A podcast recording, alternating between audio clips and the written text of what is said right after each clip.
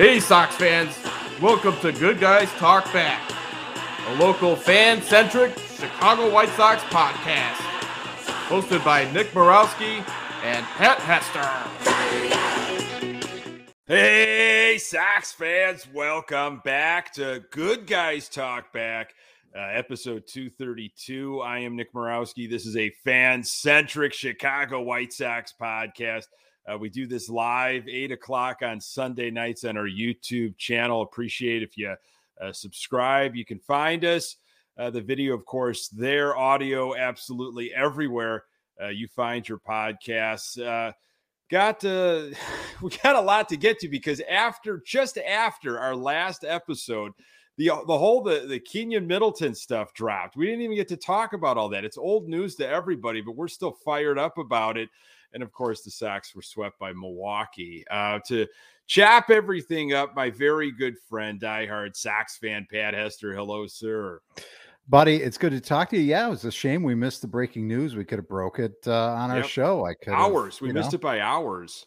But you know, it is what it is. You know, it's uh, people obviously don't come to us first with breaking news. That's okay. We're a podcast after all. But uh, happy to chop it up with you and and all the other the rest of the uh, the uh, cesspool that is White Sox Twitter and White Sox Nation, as uh, as Rick Hahn Yeah. ca- calls us. Yeah, definitely want to get to all that. Um, Sox are 47 and 72 as we record. Uh, 25 games under 500. Huh? How about that?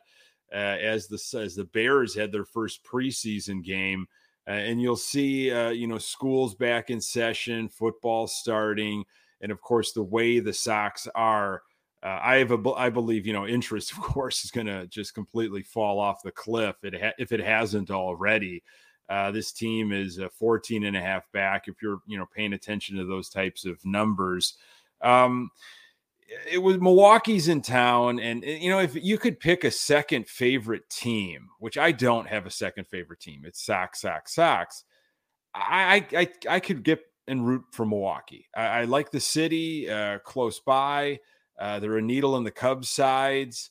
Uh, fun town, fun stadium. I've had a blast up there in Milwaukee. Mhm. Uh, but it, you know, it, it was a shame, not surprising, but a shame we get swept.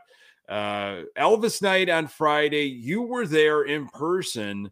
Why don't we kick it off with your some of your experiences from the game? Um, well, let's start with you know the predictability that they would lose in in extra innings. I mean, is there a worse team in all of baseball in extra innings? I can't pick out one. I know, you know, this team is bad, so they're going to be bad at a lot of things. It just it just blows my mind how they will continuously lose in extra innings and it's like not even a it's almost a foregone conclusion. You know the the uh the the flying elvises they were there they jumped in they parachuted in three of them uh before the game. That was fantastic. Lots of folks in jumpsuits. There was some good stuff. Two elvises right? You had you had elvis andrus for the sox and Sure. you had an elvis i can't think of his last name but a pitcher for uh for the brewers. So that How was something. that? two elvises. Wow. um, you know, What a night. Kopech, Kopech uh, obviously had his struggles uh, early on, which can seems to be a continuing theme. Uh, heard a lot of chatter about him earlier today on White Sox Weekly when I was tuning in on my driving around town, believe it or not, listening to a Jeff Miller stepping in for a Connor McKnight who had play-by-play duties today. Uh, and there was yeah a lot of hope still, uh, and we can we can break that down sometime. I don't know if today's the right day, but the the hope still for uh, um, you know Michael Kopech and what he could become. Um, but again, it's it's close games are going to be lost by by bad teams and won by good teams. And when you go into extras against this team, that's all it takes. Kopech's post game comments are oozing of confusion, frustration. I mean, it's the same stuff over and over. You know, he he's flat out just tired. He even said it. I'm just tired of talking about this. How I'm grinding. You know, how I don't know what's going on. Uh, it, just seems like he has slipped out of some repeatable motion that he might have had, and that becomes almost a new norm the, the, the- a different type of motion, ball release, whatever, and that becomes what he's using, and he can't get back to what you know, it works for him. And we see these moments sometimes within games, sometimes an entire game, few and far between. Definitely not at all what I hoped for from Michael Kopech, a guy that I'm sorry, I, he's going to be a starter. I, I just don't see them pushing him to the bullpen. He's going to be in your rotation in 2024. And I just want him to get as many, I guess, confidence building starts as he can the rest of this year to go into the offseason with his head up high, got something to you know go off of, and this is a this is another bummer on on Friday. Let me ask you this question, Nick, and maybe this maybe I'm looking too much into it, especially after what came out. You know, like we had mentioned shortly after our last podcast, uh, it was referred, it was mentioned that you know uh, Yaz isn't a friend of the pitchers. Is mm. there, uh, do, you, do you believe there'd be any kind of different outcome or any different consistency having a different battery mate? You know, someone that could go out and say, This is something that you're missing. You're not consistent on it. You're not repeating this. Remember that time in this game back when, when you were doing this and we talked about it and you corrected it. Is there anything to read into there? And, and I, I don't, I can't really look back and say Kopech was good with with this catcher and not good with Yaz, or he was good here. I, you know, I, would take a lot more digging. I'm just curious uh, you know, what your thoughts are. Is there anything to do with, you know, a guy that a lot of people are calling to be DFA'd and and say, see you later? I, I think there's something to make of that, especially with a guy that seems to be a little fragile like Michael Kopech and you know needs that reassurance, maybe needs that needs a comfortable battery mate that uh, you know he gets along with that can read him really well, can calm him down, get him back on track I, I, think a guy like Kopech, who who is struggling, who is so much more inconsistent than consistent, uh, needs that. Now, a, a veteran that is just man time tested. I don't know if they. Yeah, I'm sure they they have some favorites, but it's like you put down the numbers, so to speak, and and I'll put it where you want it. You know, I, I'm that confident with my stuff and how I can perform. Uh, and, and that's where a catcher just sits back and is just like, okay, you know, I'm just facilitating this. You know, I'm just I'm just here as a backstop. Where in a Michael Kopech situation, he might need he really might depend on that backstop. And if the battery's not right and the chemistry's not right, I could see him in in some of the ways he's been, you know, just you know the mental side of it. That could be that could be a struggle for him. Yeah, yeah, and and it, it just, again, it's just interesting because I just wonder if if Yaz is kind of checked out, he know he's you know he sees he's got about a month month and a half left with this team. Why do I have to put a lot of effort into a teammate that or any teammates Then I'm not going to be around? And and again, going back to he hasn't been a such great teammate seemingly uh, to this point. And from what I'm hearing, the Sox tried very hard to trade him, and there was no takers for Yasmani Grandal. No surprise.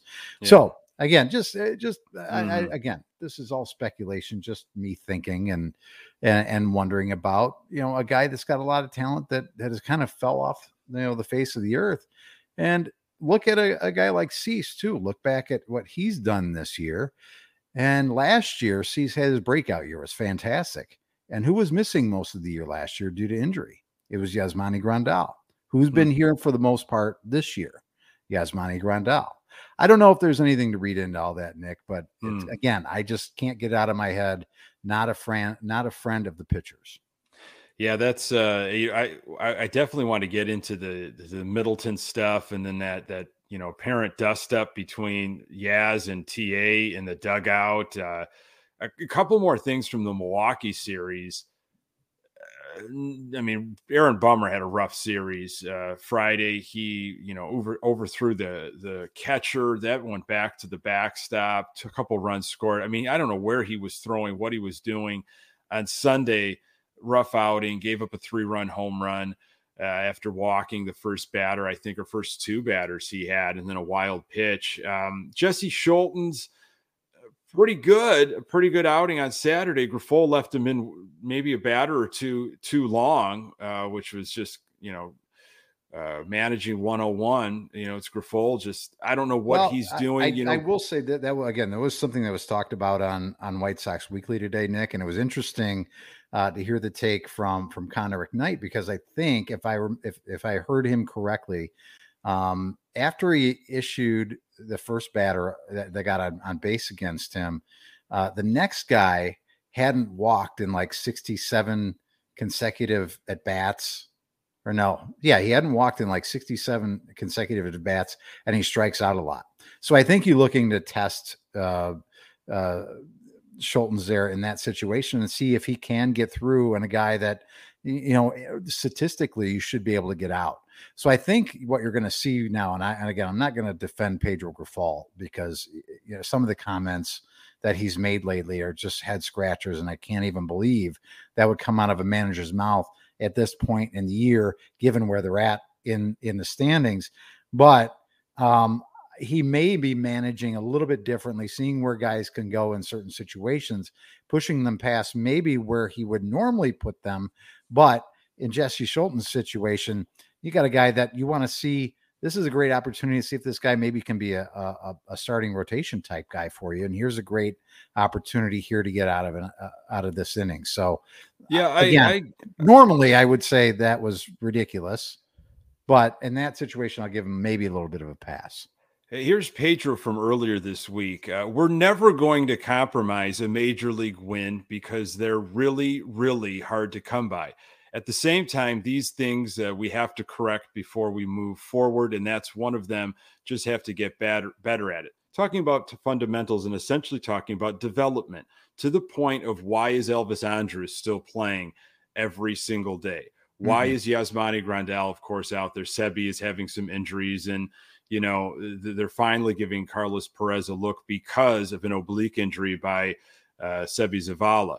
So I, I guess counterpoint is that that would be hypocritical then of Grifol's stance of you're trying to, yeah.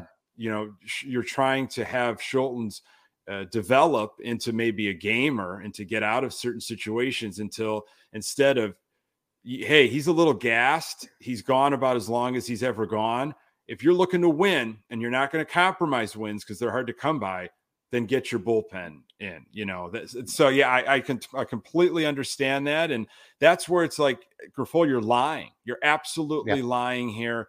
The the Sox are now 25 games under. I think they were like maybe 22 when he said that or something. Completely out of the race. Just call it, man. Because now we we want we want to see the development. That's all we've got here moving yeah. forward to the end of the season.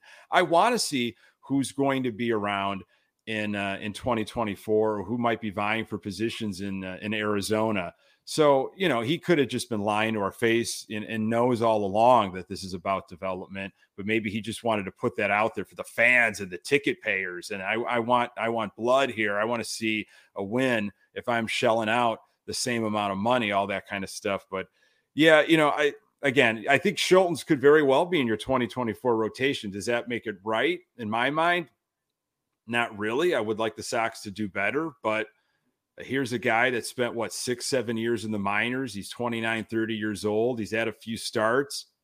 Is he really going to all of a sudden figure it out, you know, and put it together? And, you know, again, he'd be a back end guy, but the Sox shouldn't settle in any spot. So, but, but, but that's where we're at.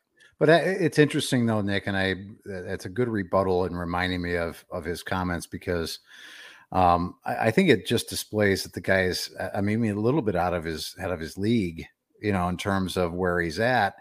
Um, they did have I did hear Elvis Andrus today talk about Grifol's getting a little bit more comfortable now that he's been in the spot for a while. And he had mentioned he mentioned Pedro's actually having fun which oh. I'm so glad about. I, I, didn't want Pedro not to be having a good time. I'm oh, I'm glad he's finally having fun. Sure. Uh, so that's good. Winning is fun, and fun is winning. Um, so yeah, uh, but eh, the comments about the you know we won't sacrifice uh, uh, a development for wins or vice versa, or however he phrased it. To me, that's a fireable offense. If that's how he truly feels, I mean, at this point, look at where you're at in the standings and, and where this team is at. And the fact that if, if it were me, I'd be begging for these young kids to come up because if the if he's going to be managing them next year, I'd like to get them up here and fail now in the major leagues and have some adversity and, and get a taste of it and kind of bounce back from that and learn how to grow from that. And you're not going to get that at the same level in the minor leagues, especially depending on who you're going out uh, playing. I, I haven't looked ahead hundred percent, but you may be playing some teams that are pushing for playoff spots. And, and those are teams that need wins. So when you're playing teams that are motivated, I think that's the best spot for these young guys to come in because you're not going to get that kind of uh, same juice down in the minor leagues. You might as well get them up and get them a taste of it while you have that. That's a golden opportunity to do so. Yeah, we. Uh, I think we've got a guy. Corey Lee is his name is a, a catching uh, prospect that Grifol talked a little bit about recently, and, and what he's been able to do in, in the farm system, uh, just in a small sample size, and that we might see him, you know, later this year. Which again, I absolutely see as many people as you can. This is the time to do it. It's over. You know, you try to find some way uh, to be constructive.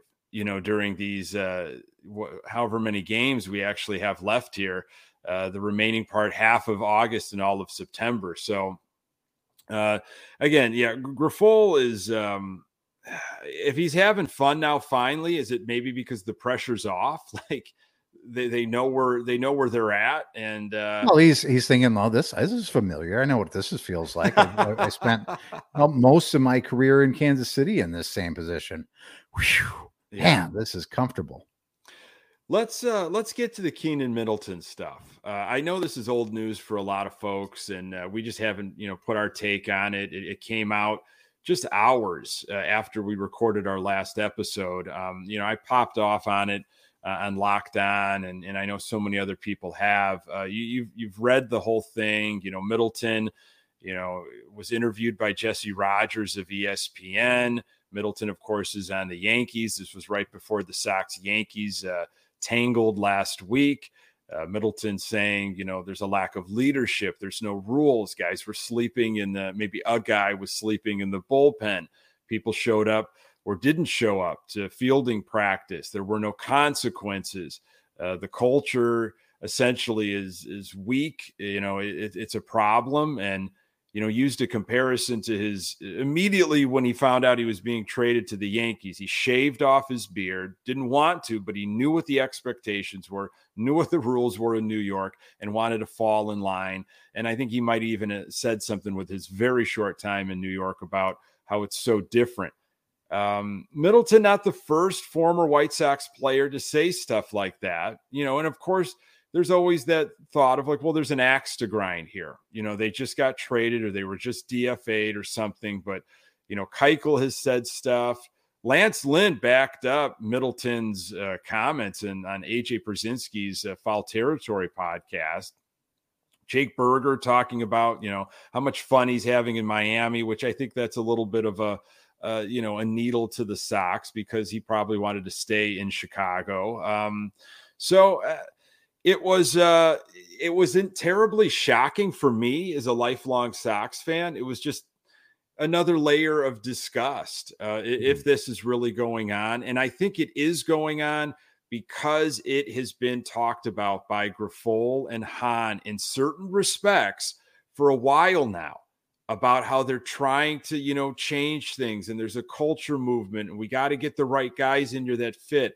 So, your thoughts, Pat, when you kind of uh, process this article and, and maybe thing everything after?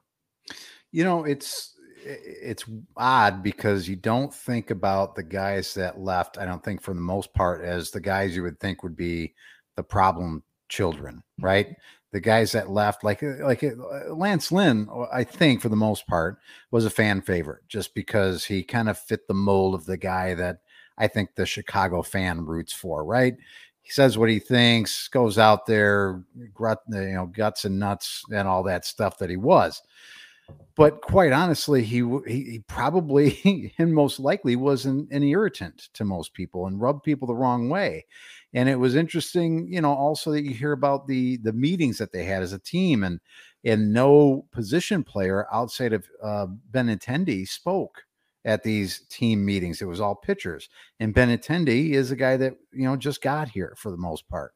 So I, I, it's hard to understand why there's so many clicks and why the clubhouse was the way it was.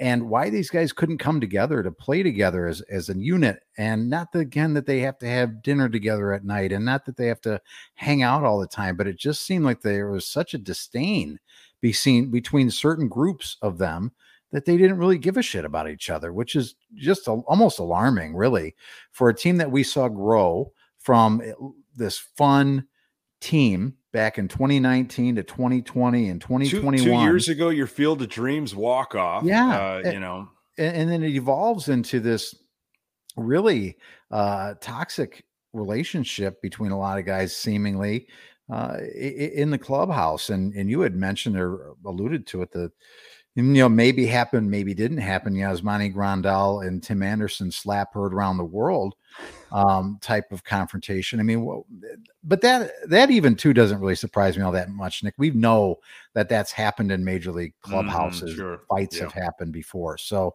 I don't know. It's embarrassing, right? When you yep. think about all the things that we as fans, you know, we we try and drum up any little thing we can to continue to love this team, and all it does is hate us back.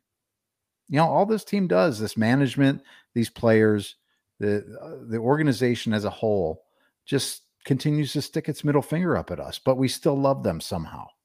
Yeah, it's the it's the hope, you know, it's that the finally they'll get it out, they'll get it right. You know, the, the finally they'll they'll somebody will be removed in the front office. Several people will be removed. There's new ownership. Something will change. Serious change will happen uh, to mitigate uh, the rot the organizational rot and that and that almost has to be just a complete teardown. Everything has to be you know you, you got a rotting deck in the backyard and you want to you know maybe fix a couple planks you know put some new paint on do something and you know and, and the advice you'll get is this is a teardown. This thing is rotting from the inside.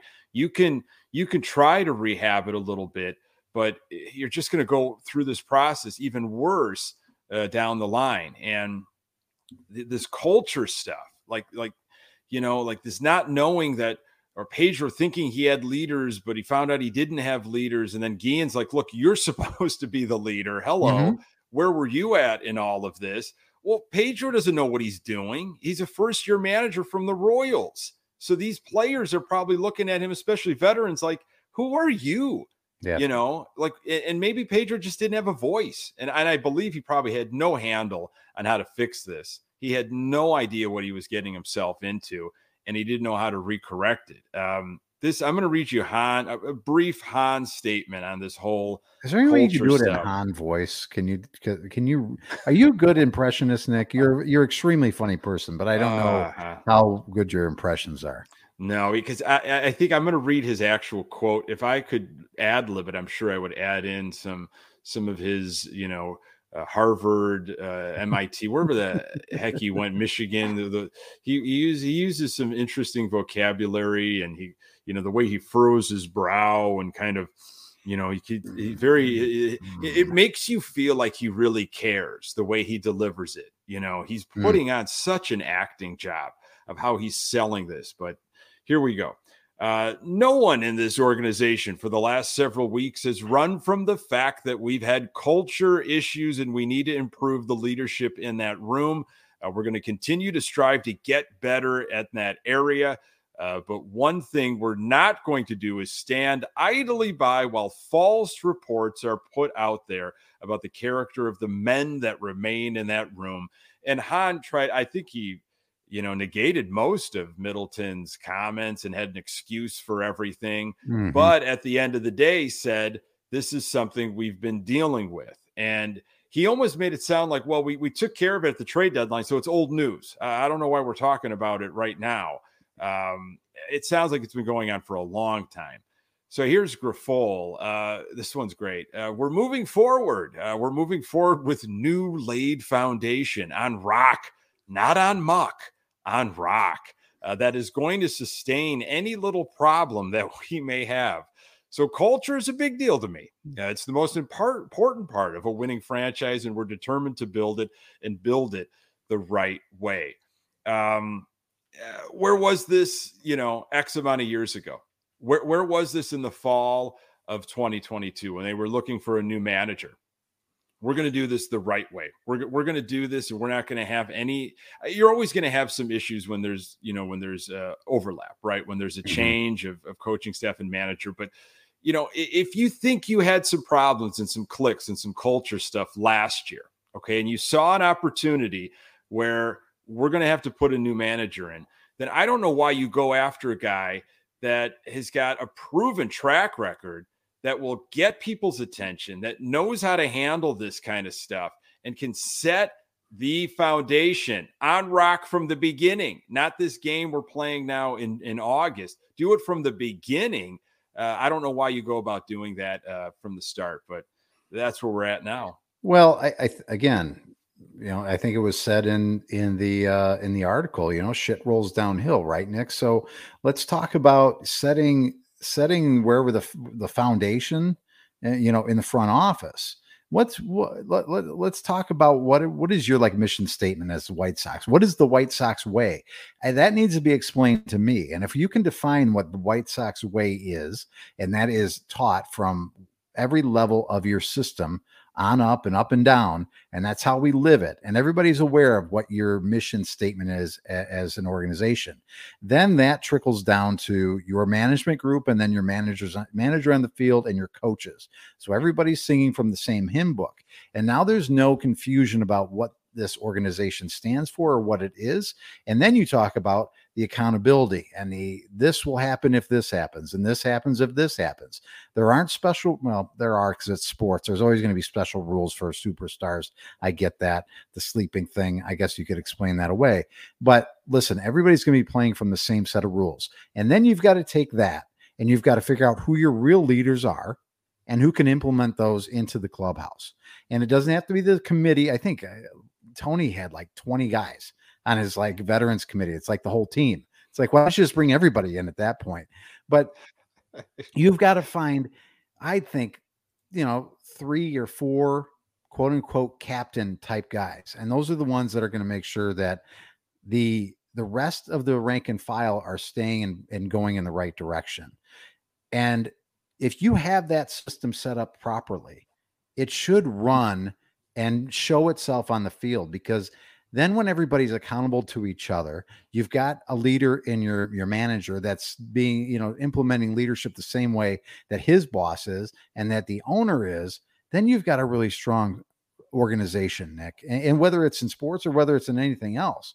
But when the owner does his own thing and has his own set of rules and sometimes hires his manager, and then you've got you know the the vice president of baseball operations sometimes he does trades sometimes he doesn't depending on the relationship. And you've got rick yeah. hahn who sometimes makes decisions really doesn't but i'm not really sure what he does other than he's got to be the you know the meat shield uh you know for for jerry. I, again there's this such a dysfunction there nick. How can anything function properly once you get to the clubhouse? Yeah absolutely. It starts at the top and uh, Jerry Reinsdorf had opportunities this past week, was approached by media. Would you care to comment? And uh, just would brush, you know, people off. And there were some wonderful articles written, uh, Tribune, Sun Times, op-ed pieces on why the White Sox continue to White Sox. Why, why are you the way you are?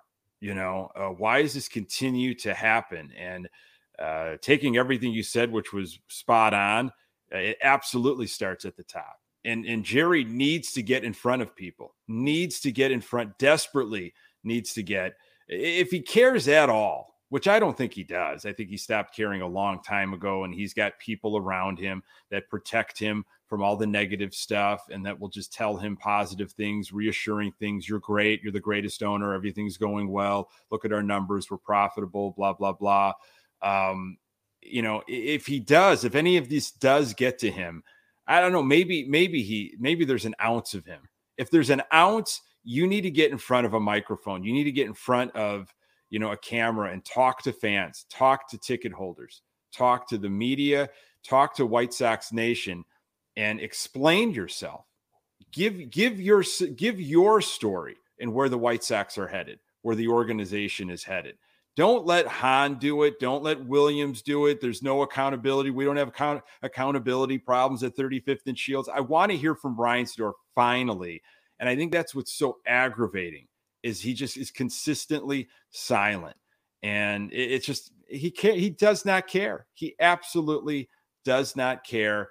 Um, you know, even if you have somebody write the statement for you, just deliver it for once. You know, get in front and talk to uh, the Sox fans. Um, it's interesting because the uh, uh AJ was on Waddle and Silvy this past week, and they brought up, they asked him that question because he said he's whenever he's in town, he still talks to Jerry. They'll have dinner or whatever, and and he has said this, and, and in fact, it was funny because uh, uh, several years ago I had an opportunity to play golf with with AJ, and I asked him the same thing, and he told me he said, "Listen, Jerry cares." Jerry cares about this. He he he is really invested. He gets sick to his stomach when they're losing. He'll leave games early if they're not playing well. It, eh, he goes to a, a lot, if not it, eh, eh, you know every game, but it just doesn't show. You yeah. know, you can tell me to your blue in the face that yeah, the guy cares, but are you are you do you really believe that or are you saying that because you're hoping to be employed as a manager someday by this mm, team? mm-hmm, mm-hmm. yeah I, that was the, uh, that was a talk of the town before pedro got here right? Yeah oh absolutely he threw his hat uh, in the ring. Is it the jay cutler situation of your body language and the way you appear gives off a, a stink and gives off a vibe but you may absolutely be passionate and you want to win like nobody else and you absolutely care it's just you're not showing it. So that's what everyone goes with. That's what everybody runs with. And if if Reinsdorf feels a sliver of what you just said, then all you need to do is is finish this off by putting yourself in front of a camera every now and then mm-hmm. and having your PR person somebody write you a speech and deliver it even if it's penned and put in a newspaper or in an article and you just sign it that would help out that would absolutely help. Uh, to, but just to be silent and to give nothing while all this has been going on, and now there, you know, is a new. Uh, there's a tear down, and I don't know where they're going right now. Remodel, retool. I, I, feel like we'll find out more once the season ends and who sticks around and who doesn't. Uh, but it is a mess. It's an absolute mess. And, you know, I caught wind of something earlier this week again, I'm not organizing this. I talked about it on Locked On. I've kind of tried to spread the news a little bit on social media. The uh, the, the, the cesspool, which Rick Hahn, you're such a you're so tone deaf, absolutely tone deaf. You, you think that's going to silence people? Um, there is a, a reverse boycott uh, that is plant, being planned mm-hmm. in, in, the same vein of what happened uh, in Oakland a few months ago, and that was well organized, and that was uh, that was impressive what happened in Oakland. And it's and of course it's not the same situation here, Chicago, Oakland, but we have uh, a mess on our hands, and fans are so enraged. Uh, Sox fans are, I, I think, so angry that they just aren't being heard. They're not being listened listened to and they want answers and they, they want some accountability that it, it, it sounds like on august 24th which is a mm. thursday uh, it is going to be a, a, reverse boycott there's somebody that's organizing it you can find them on twitter uh, their handle is at sell the team uh, jr and i think they've had a, a white sox reddit page and uh, they they reached out to me and said, "Hey, can you just kind of blast this and get the word out?" And look, you you could participate in this, you cannot participate in it.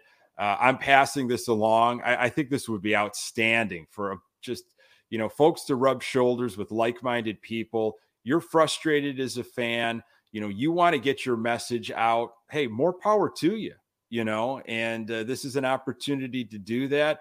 And whether he listens or not, obviously, like this isn't going to change his mind. But I think it would be impressive to get that in droves uh, at a game on, on the 24th. So um, it's against Oakland too. Oakland's yeah. in town, which which I think is a is a good time for it. So um, it happens to be pitchfork night too. I've I've heard uh, on the 24th, which would be good. And oh, people sure. bring your torches and pitchforks. It'll be great. Yeah, yeah, absolutely. Uh, so you know what, and, and then I, I'll get like, well, it's not going to matter. You're just going to give Jerry all this concession money and this and this and that, and the dude's going to make you know, he's going to make he's going to make money. He's going to make his money no matter what. If people, if fans want to do this, and this is how they want to show their anger, um, I'm all for it.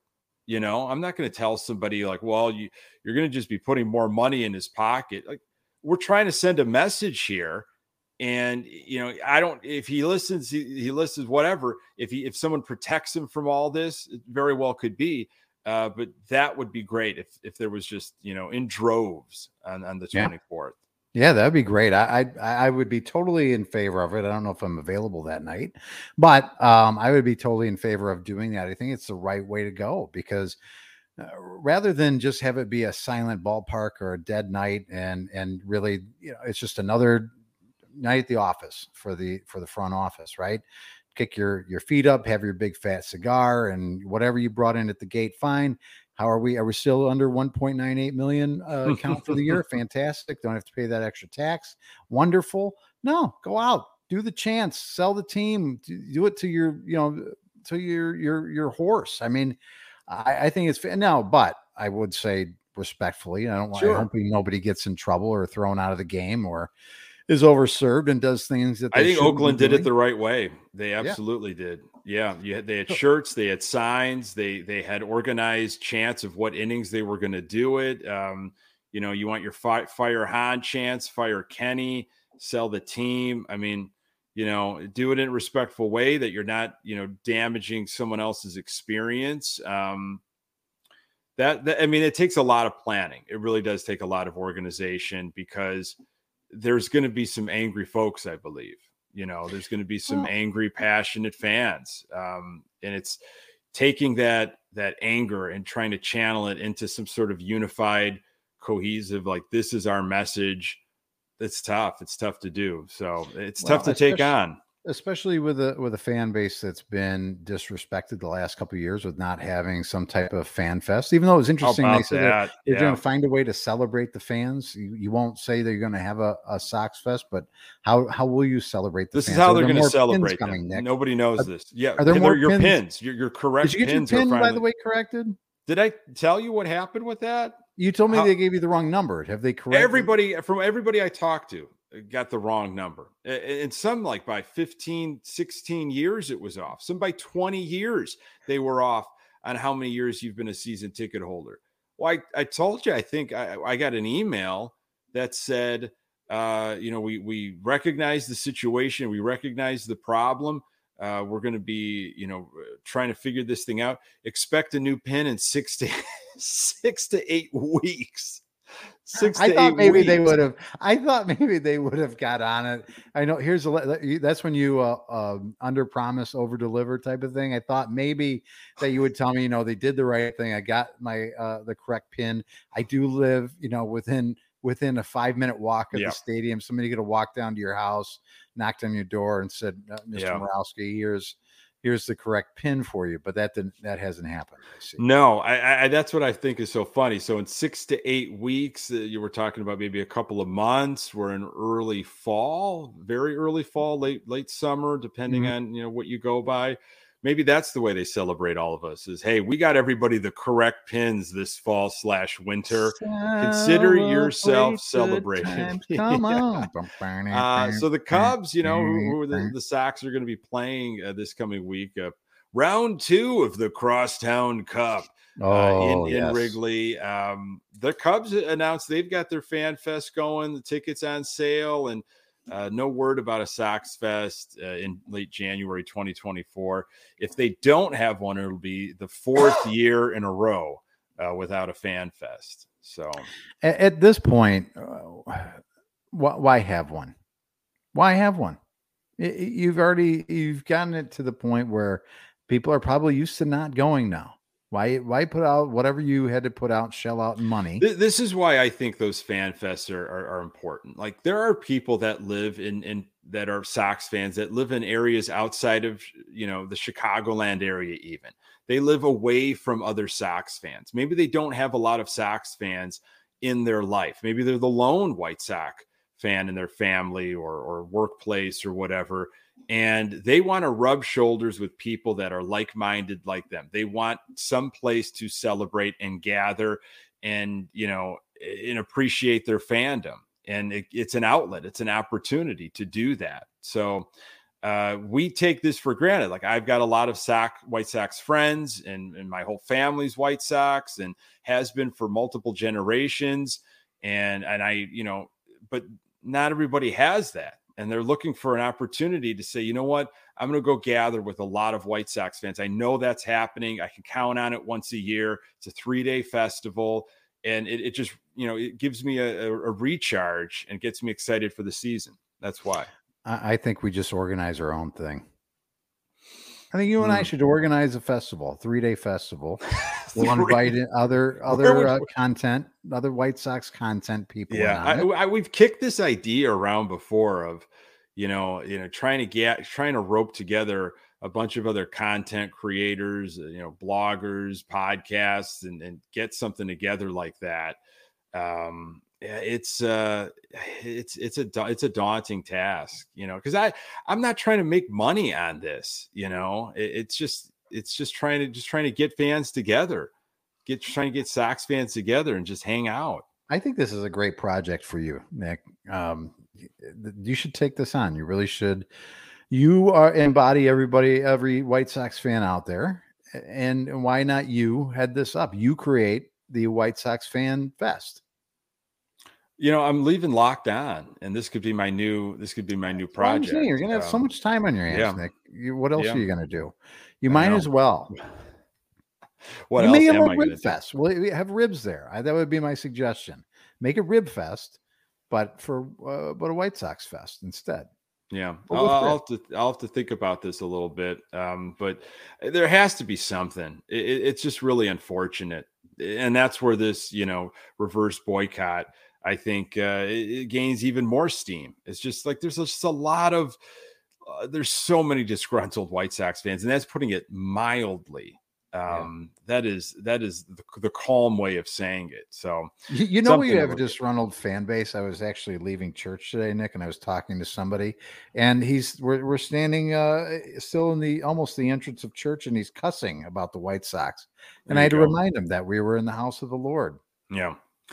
Well, that's everywhere. And he, and he, also said, "I hope, I, I, I, hope Jerry dies." And I said, "Well, maybe we yeah. should step out of this out of yeah. this uh, building before you say say that." But anytime you're walking around, I I found this so many times. Um, I, you know, I've got a Sox hat on or a shirt, and you run into somebody that has got Sox gear on, and they'll say, you know, kind of tough, isn't it? These days, tough to be wearing that hat or whatever, and you just then you just spend three to four minutes venting about yeah. this team, and and it, then it all circles back to top down ownership and down, and it's it's it's fascinating. You know, everybody is is so upset, and you just don't know where to put your your frustration and, and this the stomach that this is probably going to go on now with uh uh, you know a lack of accountability and a lack of focus um, for a couple years maybe it, it's it's tough to really process.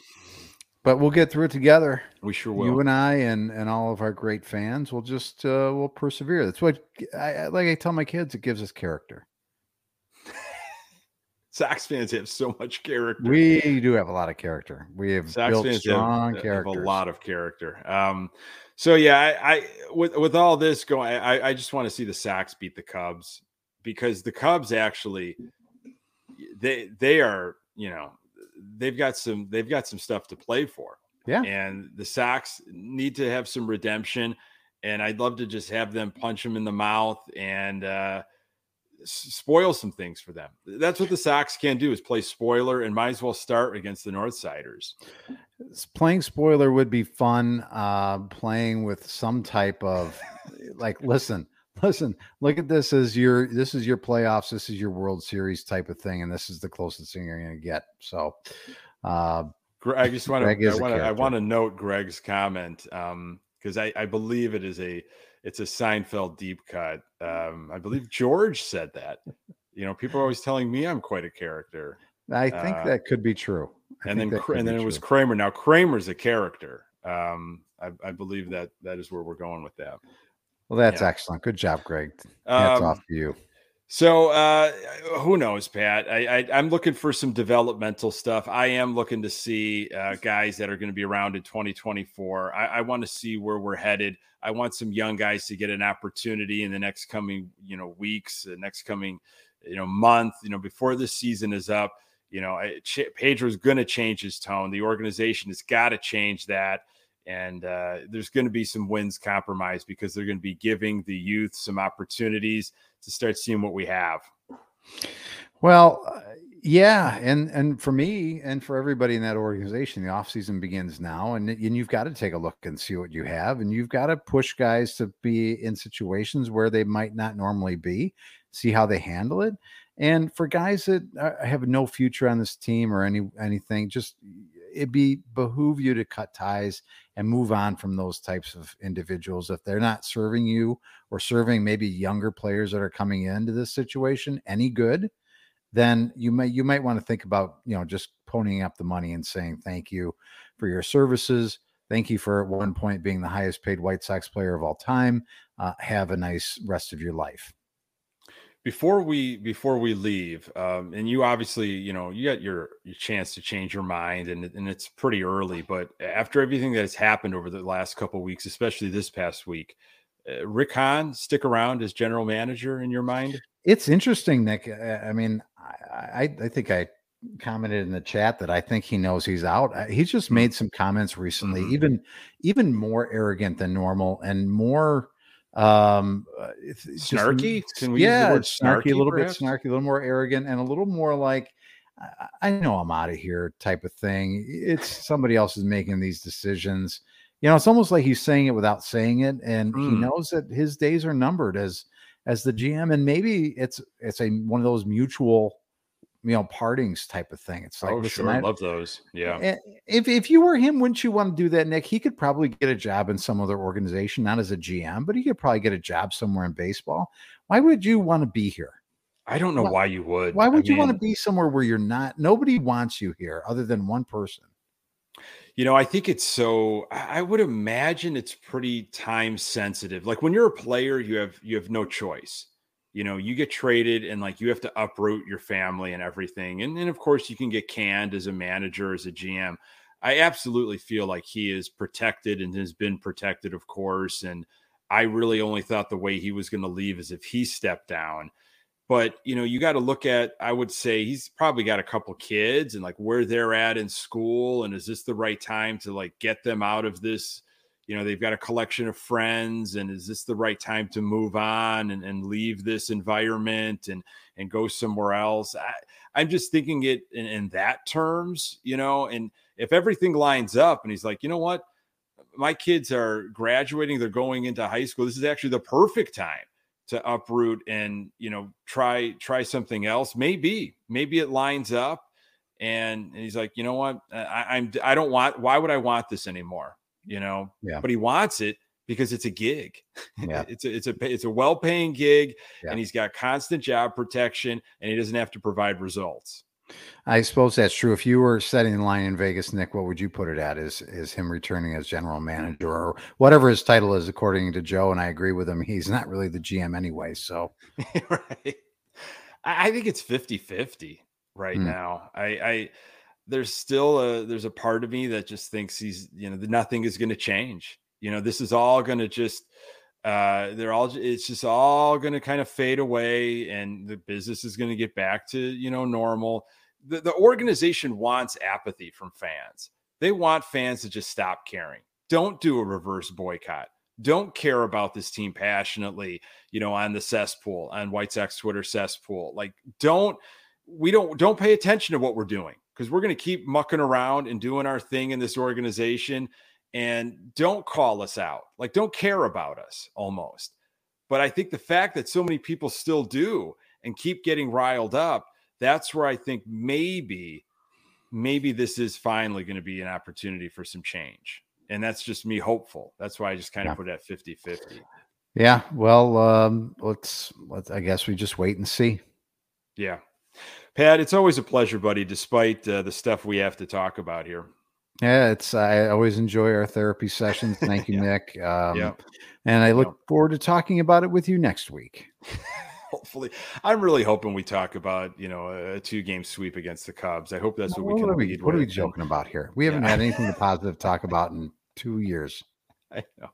Uh, folks, really appreciate you jumping in in the comments, uh, being with us here uh, on our YouTube channel. Please subscribe, pass this along to other White Sox fans in your life. The audio is available uh, everywhere. We're on uh, Twitter, cesspool at Good Guys TB. We've got a Facebook fan page. For Pat Hester, I am Nick Morawski. Until next time, go Sox.